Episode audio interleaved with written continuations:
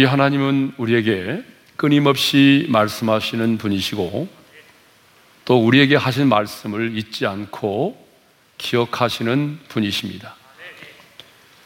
그래서 우리 지난주에 나눴던 것처럼 49절에서 시인은 이렇게 고백하죠. 주의 종에게 하신 말씀을 기억하소서. 그리고 이어서 이렇게 고백합니다. 다 같이요. 주께서 내게 소망을 가지게 하셨나이다. 주께서 종에게 주신 그 말씀을 인하여 소망을 갖게 되었다는 것입니다. 그렇습니다. 하나님의 사람에게는 하나님의 말씀이 소망입니다.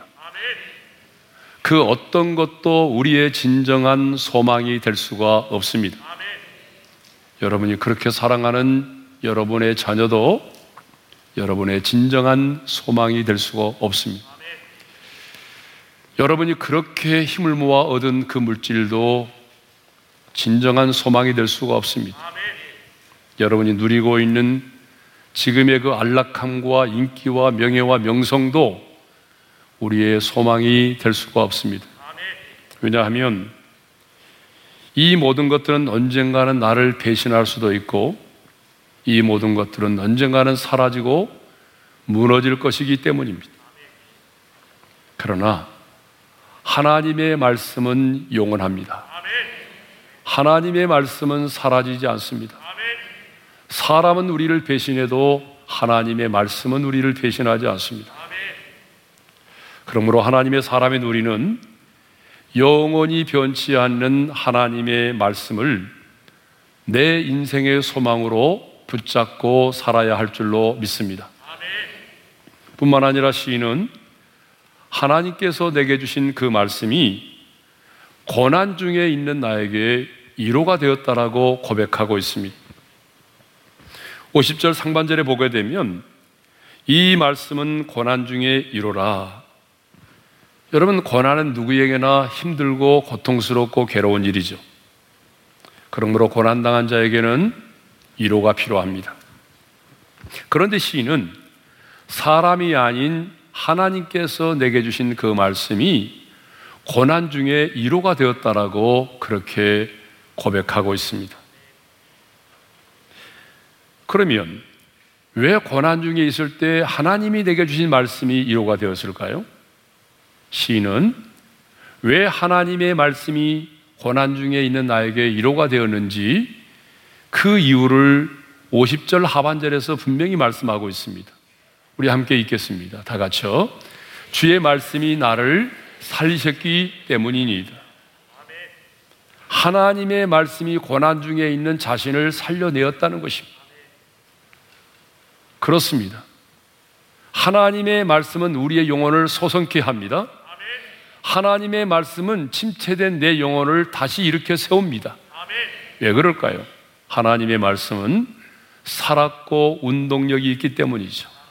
하나님의 말씀은 영이요 생명이기 때문입니다. 그러므로 우리도 고난을 당할 때마다 하나님이 내게 주신 말씀을 붙잡고 사람이 아닌 하나님의 은혜의 보좌 앞으로 나아가야 합니다. 하나님의 보좌 앞으로 당당히 나아가셔서 하나님이 내게 주신 말씀을 붙잡고 반복하여 주장하고 선포를 해야 됩니다.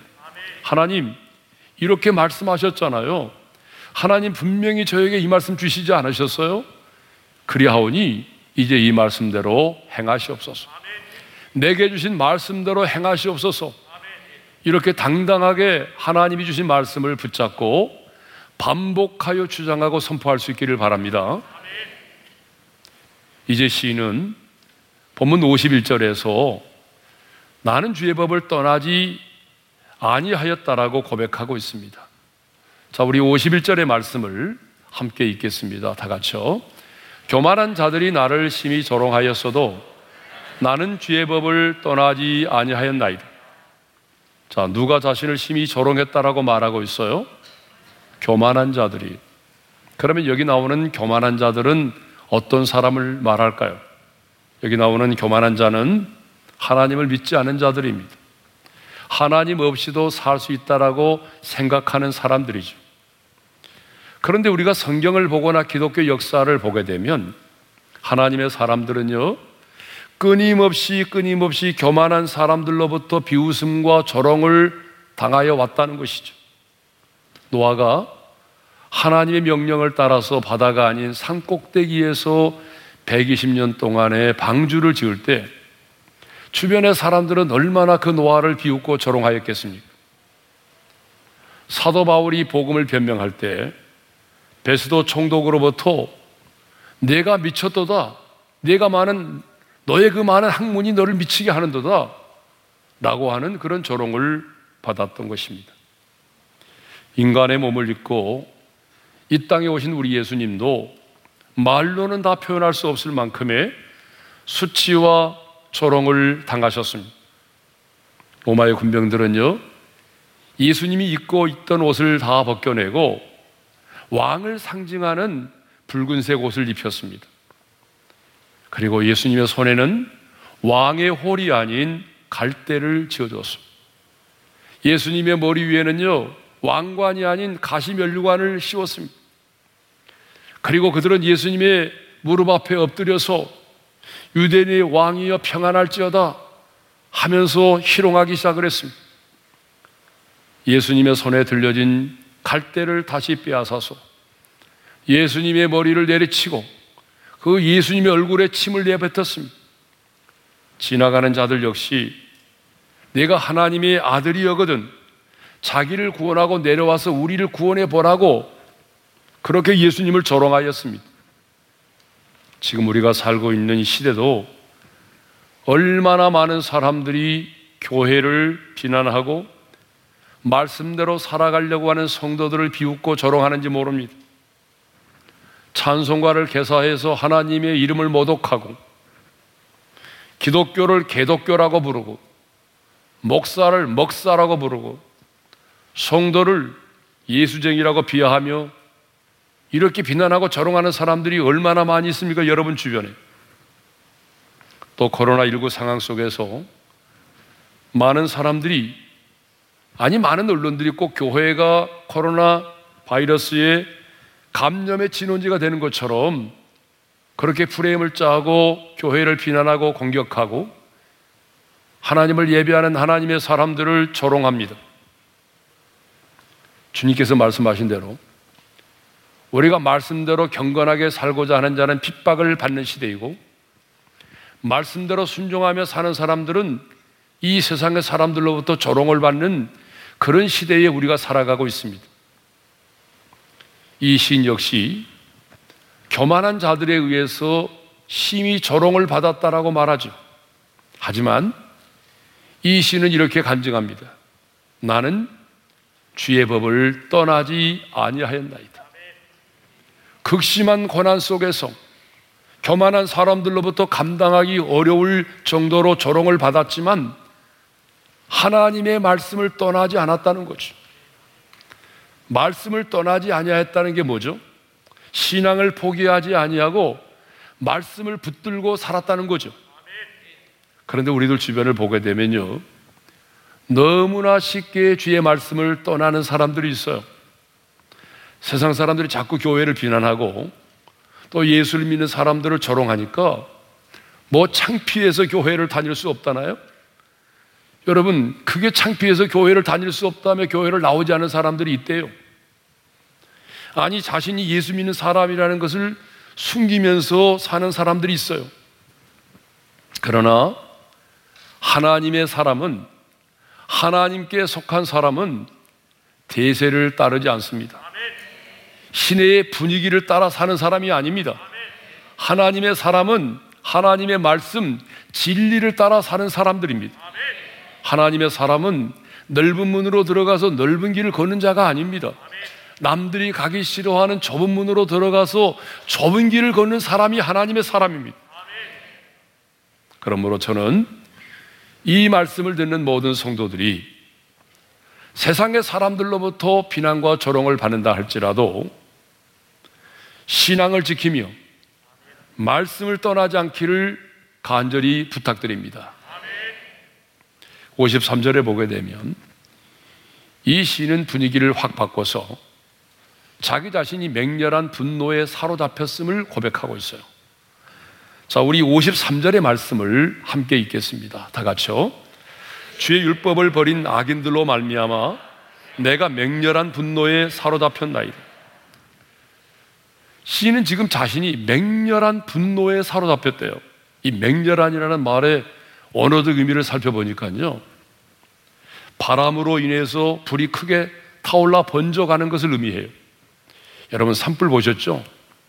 여러분 산불이요. 그 바람과 함께 어떻습니까?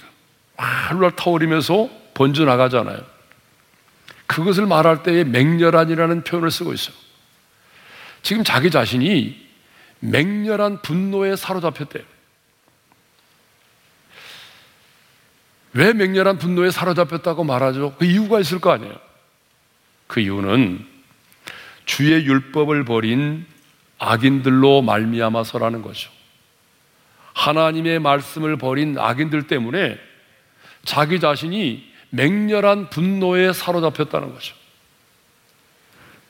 우리는 이 사실을 통해서 이 시인이 얼마나 하나님의 말씀을 사랑했는지, 얼마나 하나님의 말씀을 사모하고 하나님의 말씀을 사랑한 사람인지를 알 수가 있어요.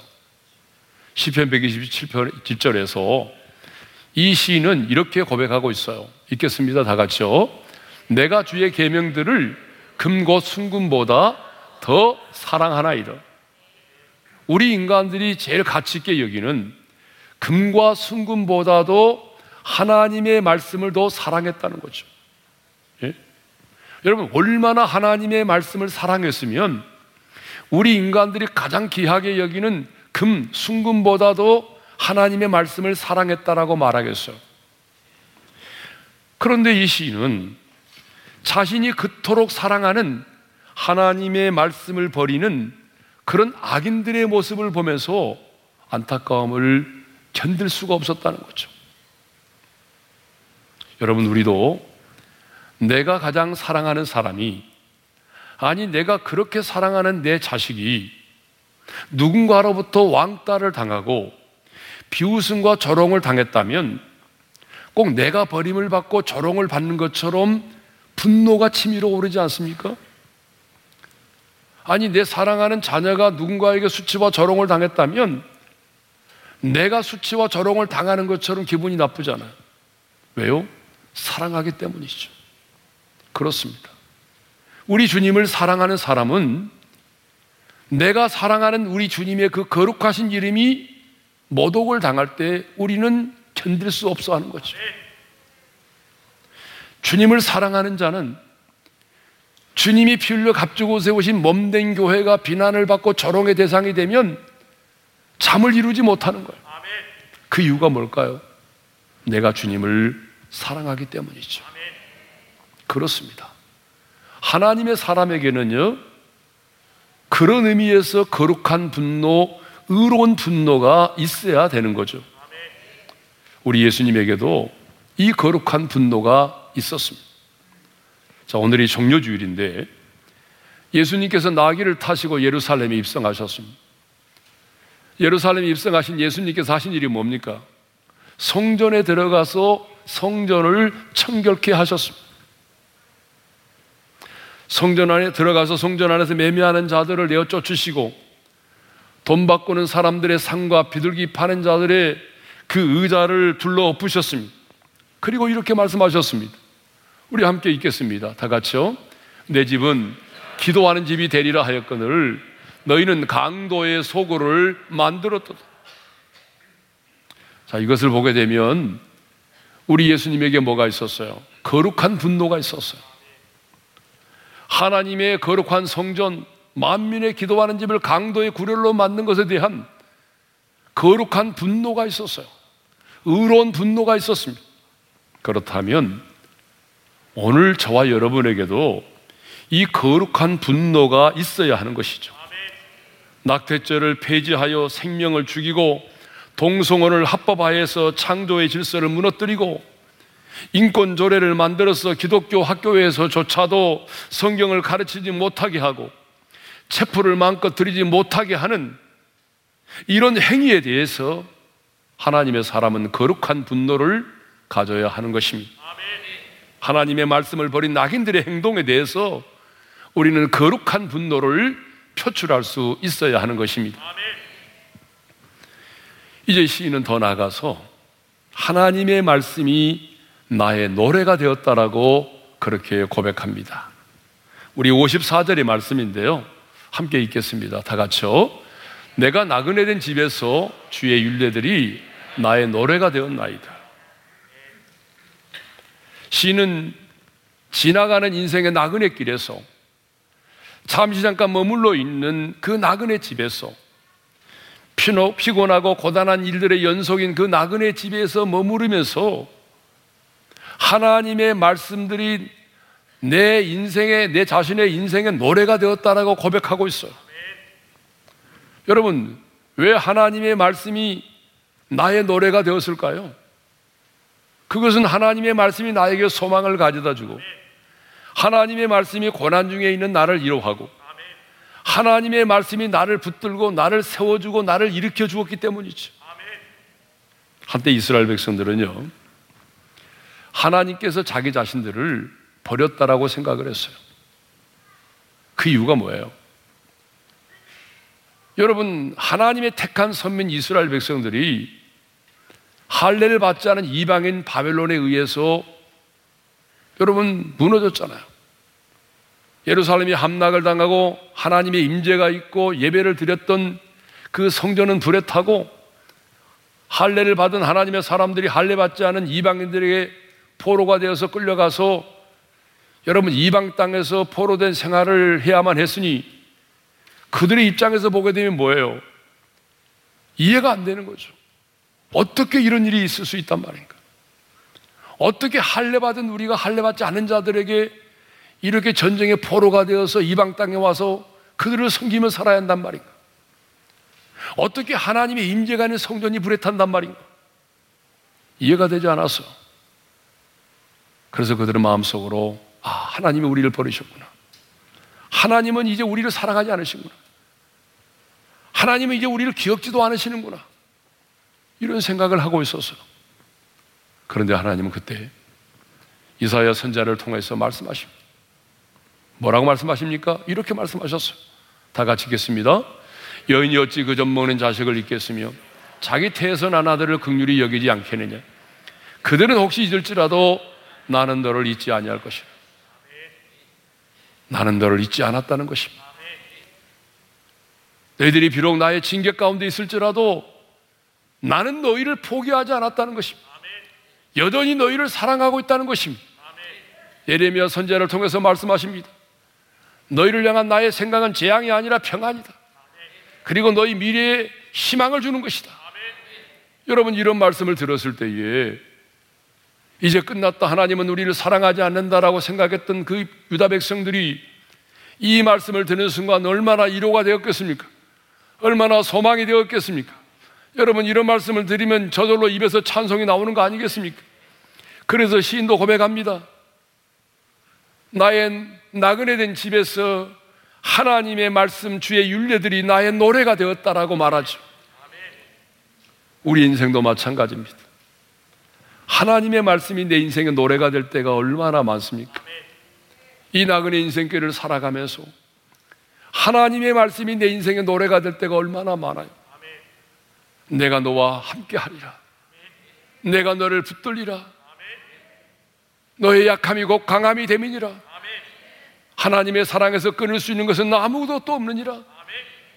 여러분 이러한 말씀을 들으면 이 말씀이 우리의 입술에 찬양을 만들어내는 거 아니겠습니까? 인생을 살아가면서 하나님의 말씀이 내 인생의 노래가 될 때가 얼마나 많이 있었습니까? 여러분 그렇지 않아요? 여러분 지금까지 신앙생활을 해오면서 고난 중에 있을 때 힘들 때 하나님의 말씀이 내 인생의 노래가 될 때가 얼마나 많이 있었습니까? 예?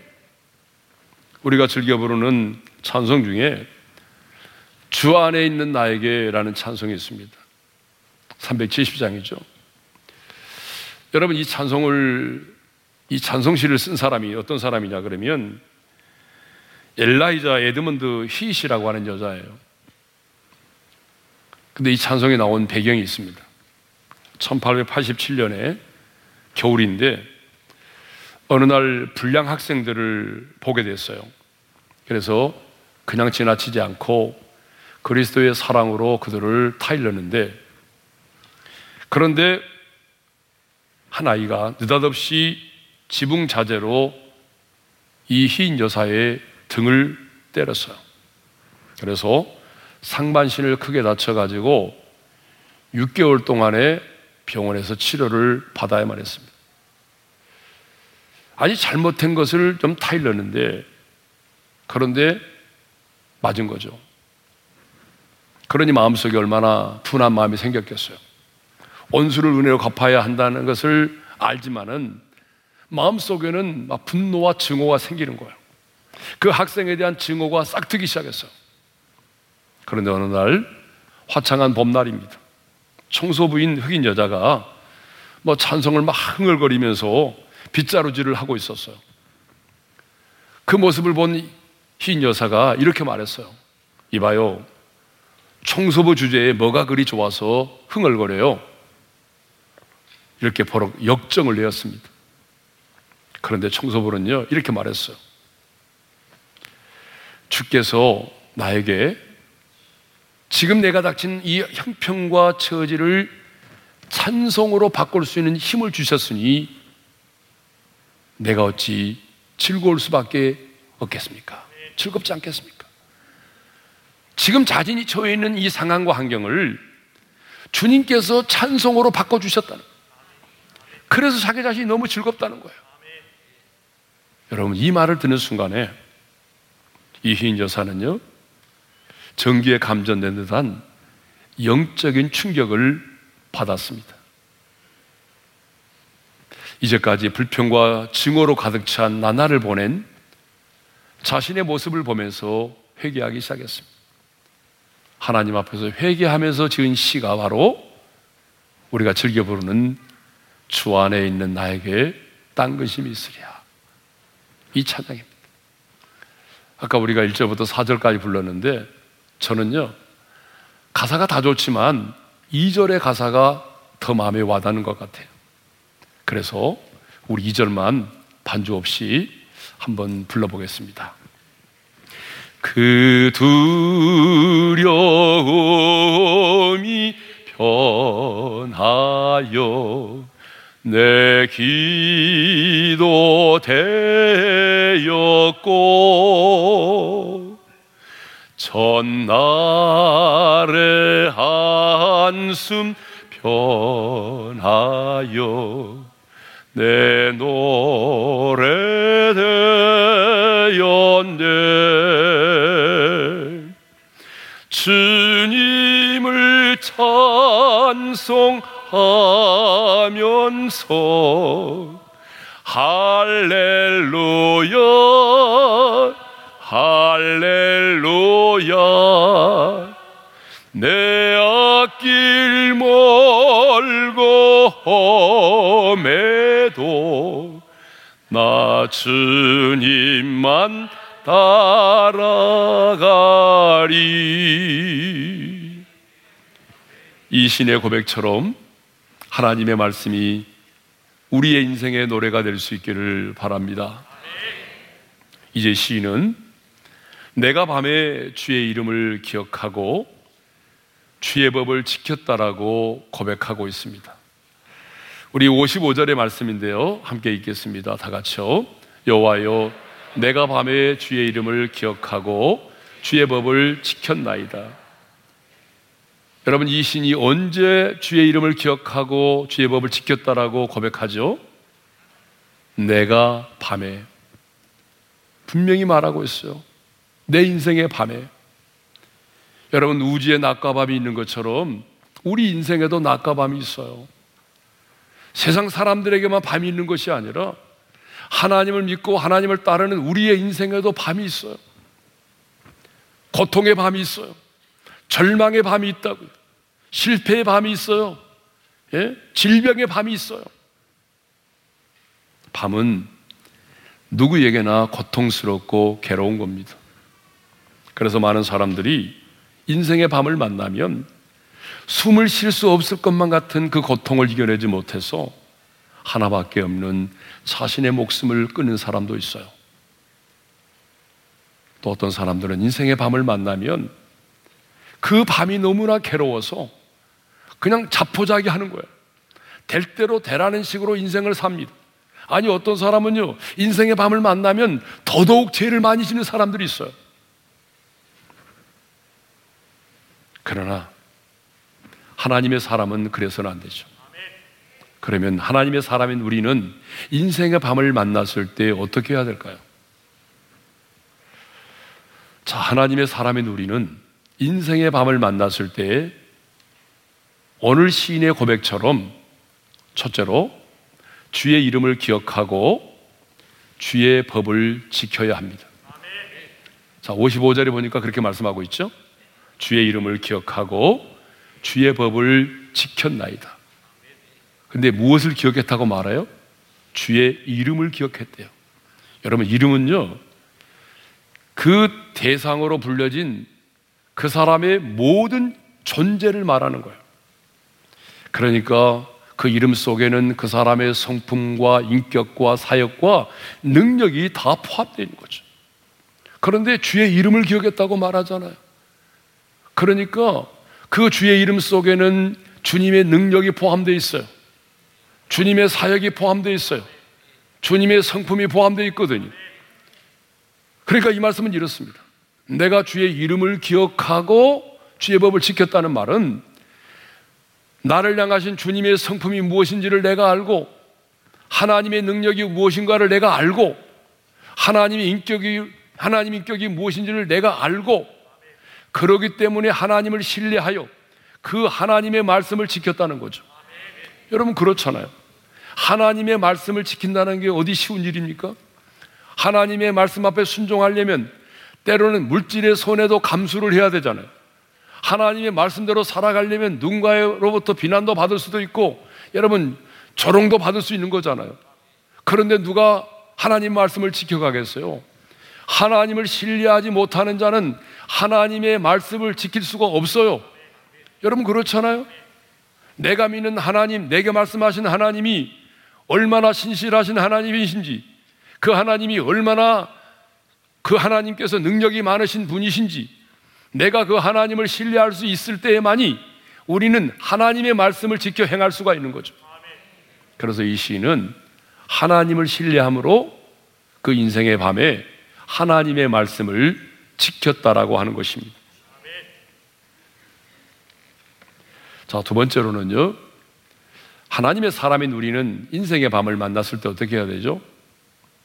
부르짖어 기도해야 됩니다. 자, 이 시편은, 이 시인은 147절에서 이렇게 말하고 있어요. 함께 읽겠습니다. 다 같이요. 내가 날이 밝기 전에 부르짖으며 주의 말씀을 바라싸우며. 자, 언제 부르짖어 기도했다고 말하고 있어요?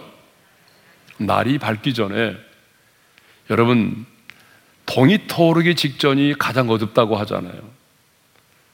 바로 그 시간에, 그 인생의 밤에 이 시인은 부르짖어 기도했다는 것입니다.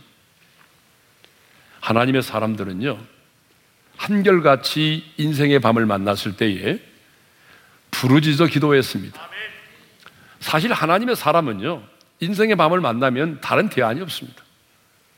여러분 또 다른 무슨 대안이 있던가요? 하나님의 사람은 인생의 밤을 만나면 부르짖어 기도할 수밖에 없어요.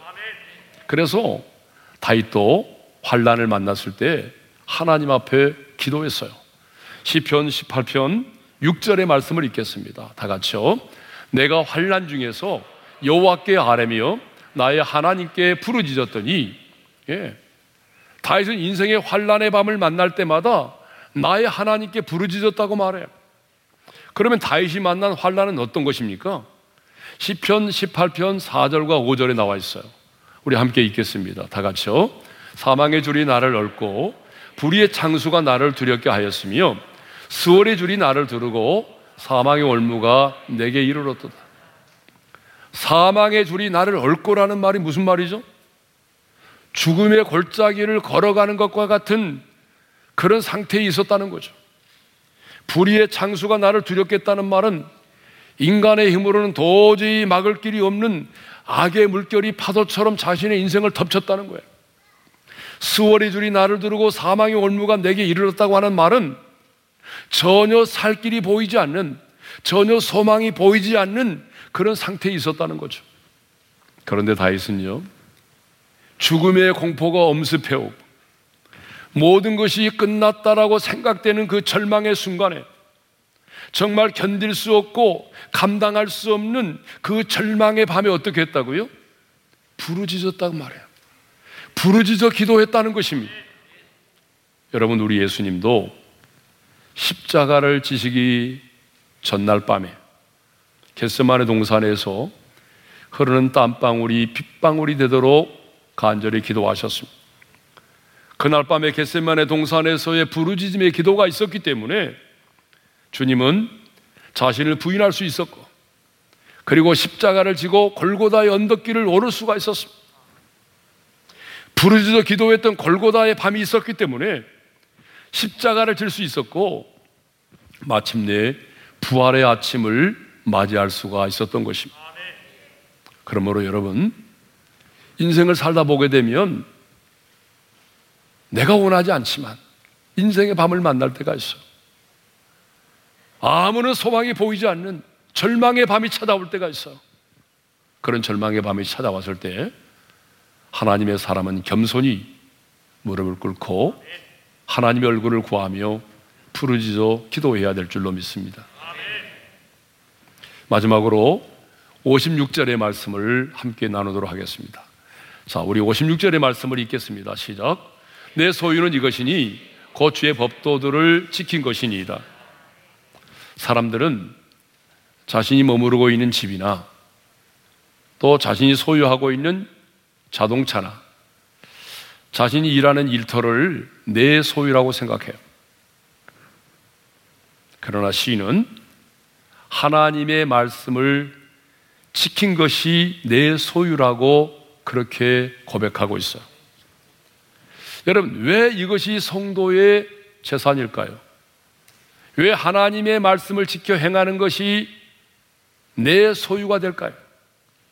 그것은 말씀대로 사는 것만이 하나님 나라의 분깃이 되기 때문에 그렇습니다. 여러분, 우리가 말씀대로 살면 하나님이 그 말씀대로 우리의 인생을 이끄십니다. 우리가 말씀대로 살면 하나님이 그 말씀대로 우리의 인생을 붙드시고 이끄시고 지키시고 채우시고 축복하십니다. 그렇기 때문에 하나님의 말씀이 결국은 나의 소유가 되는 것이고 나의 재산이 되는 것입니다. 그렇습니다, 여러분. 우리 인생의 마지막에 남는 것은 바로 하나님의 말씀대로 순종한 것밖에는 없습니다. 그래서 베드로 사도는 이렇게 말했어. 모든 육체는 풀과 같고 그 모든 영광은 풀의 꽃과 같으니 풀은 마르고 꽃은 떨어지되 우리 다 같이 읽겠습니다. 시작. 오직 주의 말씀은 세세토록 있도다. 여러분 아멘입니까? 하나님의 말씀만이 세세토록 있다는 것이죠. 그러니까 내 인생을 마무리하는 날 내 것이라고 내 소유라고 말할 수 있는 것은 여러분 아무것도 없습니다. 지금 여러분이 살고 있는 아파트도 여러분이 이 땅을 떠나는 인생의 마지막 날에 여러분의 소유가 아닙니다. 여러분이 운전하고 있는 그 여러분의 차도 여러분의 소유가 아닙니다. 요즘에 뭐 뉴스에 자꾸 거론되는 3기 신도시가 들어서는 지역에 뭐 쪼개기를 해서 사놓은 그 땅도 여러분 다 사라지고 마는 거예요. 그 눈에 보이는 그것들이 여러분의 소유가 아니라 그 말이죠. 그러나 내 인생의 마지막 날에로 마지막까지 내 소유로 남아 있는 것이 있습니다. 그것이 뭐죠? 하나님의 말씀대로 순종한 것입니다. 하나님의 말씀대로 순종한 것만 남아요. 그래서 예수님도 누구든지 나의 이 말을 듣고 행하는 자는 나의 이 말을 듣고 행하는 자는 그 집을 반석에 지은 지혜로운 사랑받다라고 말씀하셨습니다.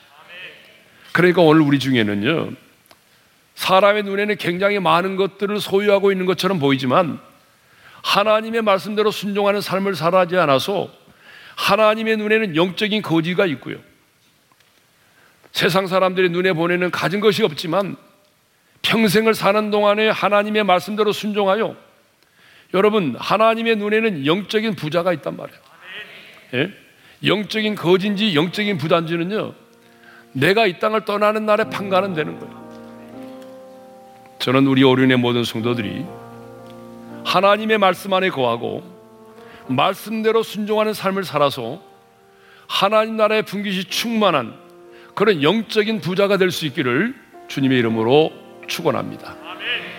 자 주신 말씀을 마음에 새기면서 우리 찬양하며 나가겠습니다. 날이 저물어 갈 때 빈들에 있을 때 빈들에서 걸을 때 찬양합니다. 날이 저물어 갈때 빈들에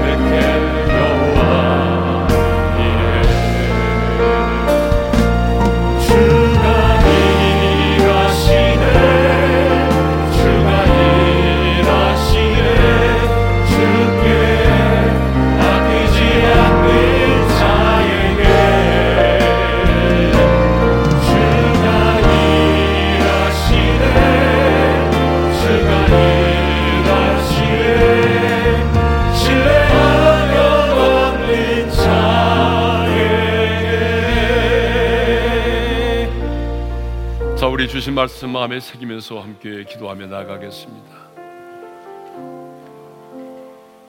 오늘 이 시인의 간증이 우리 모두의 간증이 되기를 소망합니다. 시인은 이렇게 고백합니다. 교만한 자들이 심히 조롱하였어도 나는 주의 법을 떠나지 아니하였나이다. 하나님의 사람으로 세상을 살아가면서 세상의 사람들이 나를 향하여 비웃고 조롱한다고 할지라도 하나님의 말씀을 떠나지 않겠다는 것이죠. 하나님은 바로 이런 사람을 찾으십니다.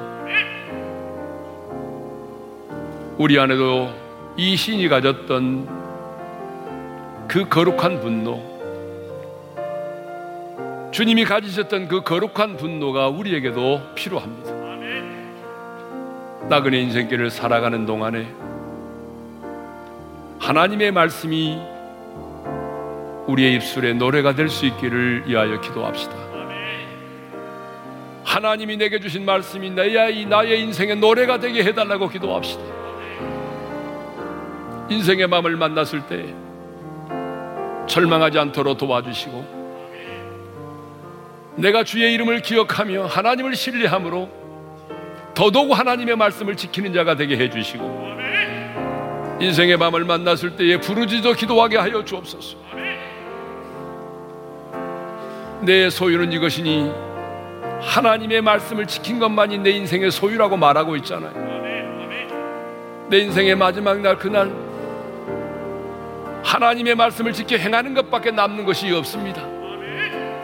주의 이 땅에 사는 동안 하나님의 말씀대로 지켜 행하여 하나님 나라의 풍깃을 쌓는 영적인 부자가 되게 하여 주옵소서. 주신 말씀을 붙들고 우리 주여 한번 외치고 부르짖어 기도하며 나갈까요?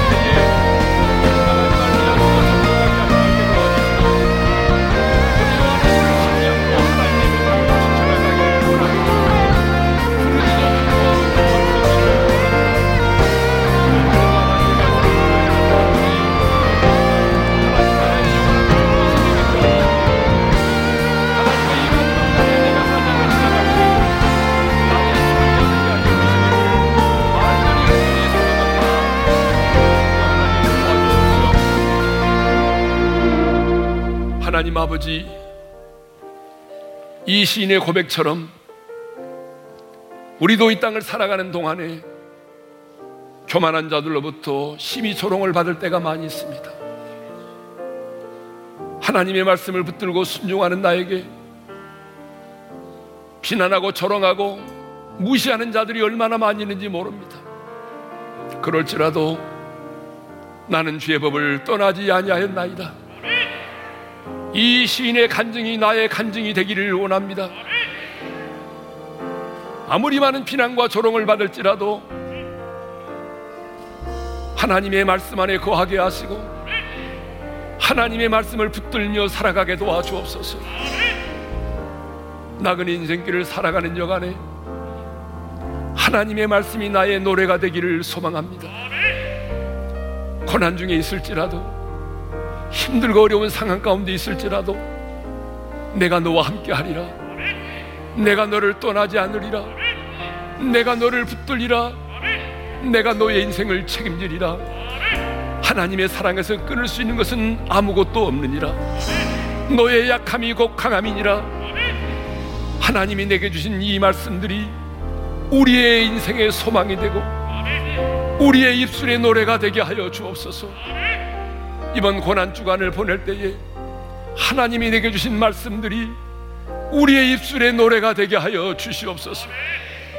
뜻하지 않은 인생의 밤을 만났을지라도 그 인생의 밤 앞에서 원망하지 말게 도와주시고 자포자기하지 말게 도와주시고 하나님을 경외하며 하나님을 신뢰함으로 더더욱 하나님의 말씀을 지켜가는 자들이 되게 하여 주시고 인생의 밤 가운데 부르짖어 기도할 수 있는 기도의 영성을 허락하여 주옵소서.